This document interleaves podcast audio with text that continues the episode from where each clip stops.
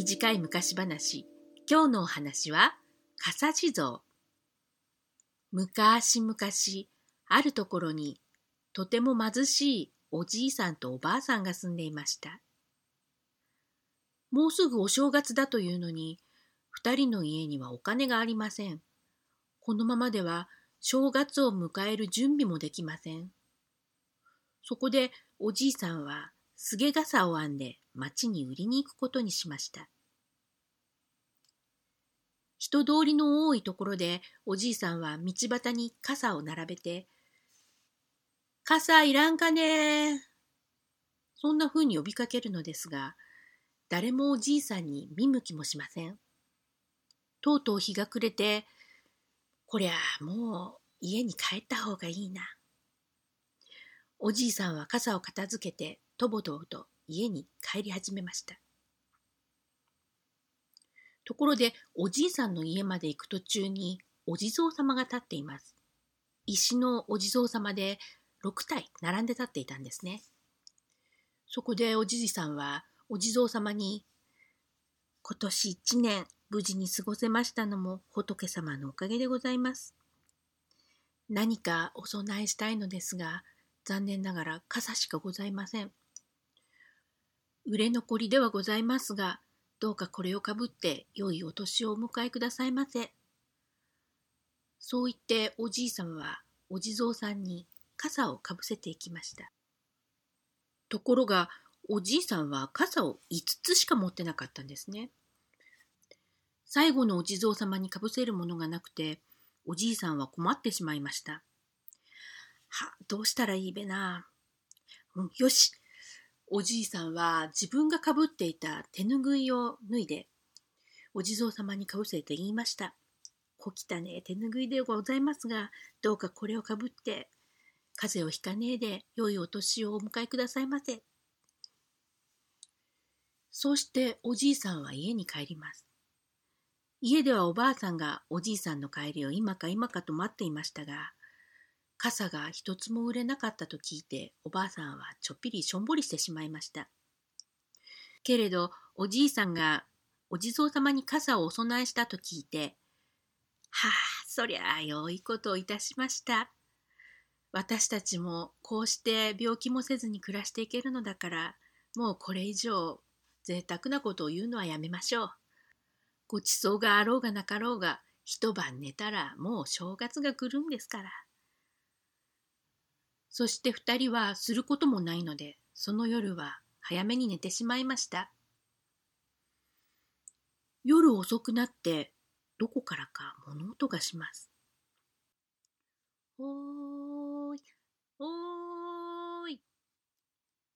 じじの家はどこじゃいな。ごごごごごご。おじいさんおじいさん、ちょっと起きてくださいな。何かづいてきますよ、おじいさん。ばばの家はどこじゃいな？ごごごごごご。おじいさんも目を覚まします。はあ、なんだありゃ。なんかおっかねえもんが来るぞ。傘のお礼に来たはいいな。ごごごごごご。おじいさんおじいさん、傘のお礼だって言ってますよ。お地蔵様じゃないんですか。あ、あ、あ、あ、おら、とんでもねえことしちまっただ。あの、小汚ねえオラの手ぬぐいを最後の一体のお地蔵様にかぶせちまったんだよ。あ、これはもう絶対お地蔵様の罰が当たるにちげえね。ああ、恐ろしいな。まだまだまだまだまだ。そう言っておじおじいさんとおばあさんはブルブル震えながら布団をかぶって、ああ、お地蔵様ごめんなさい、ごめんなさい、ごめんなさい。ずっとそうやって拝んで一晩過ごしました。やがて朝が来て、二人は恐る恐る玄関の戸をガラガラガラ開けてみました。するとそこには大きな米俵が山と積まれていて、お金もたくさん置いてあったんですね。お地蔵様は罰を与えに来たのではなくて、心の優しいおじいさんとおばあさんに、あの、ご褒美として傘のお礼にお米とお金を届けてくれたのです。こうしておじいさんとおばあさんは無事にお正月を迎えることができました。とっぴんパラリのブ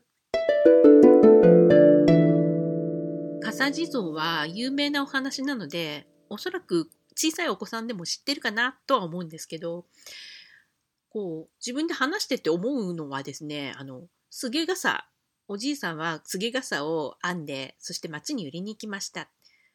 言葉で言うのは簡単なんですけどじゃあすげ傘って言って通じるのかなってちょっと思っちゃうんですよ。私たちの子供の頃だとテレビで毎日時代劇をやっていてえー、お百姓さんとか旅人とかが傘というものを頭にかぶってる。それが洋傘とは違うものだっていうのをもうみんなこう言われればふっと頭に浮かぶんですけど最近の小さい子供っていうのはそれがわかるのかなって時々思っちゃうんですね。うん、まああの今で今だとこうちょっとググれば「すげ傘」ってググってこう検索ってすればあの、絵はいつら、いつでも見られるから、これを聞いてくれてる皆さんだったら、別に悩まない、調べればわかるって思うかもしれないですけど、えっ、ー、と、もし小さいお子さんと、これを一緒に聞いてくださってるお父さんお母さん方がいて、傘って何って言われたら、すげえ傘って何って言われたら、ぜひ一緒に調べて、こういうものだよって教えてあげてください。よくスマホを子供に与えっぱなしにしちゃダメだって言うじゃないですか。それは私たちが子供の頃も子供にテレビばっかり見せてって言われてたんですよ。だけど、あの、道具は何だっていいんです。何だっていいんだけど、同じものを見たり聞いたりして、お父さんお母さんと子供が同じものについてこれ面白いねとか、ここがわからないねとかって、一つのことについて話し合う、そういうのが大事なんだと思うんです。というわけで、またいつか、いつだかわからないけど、またいつかお会いしましょう。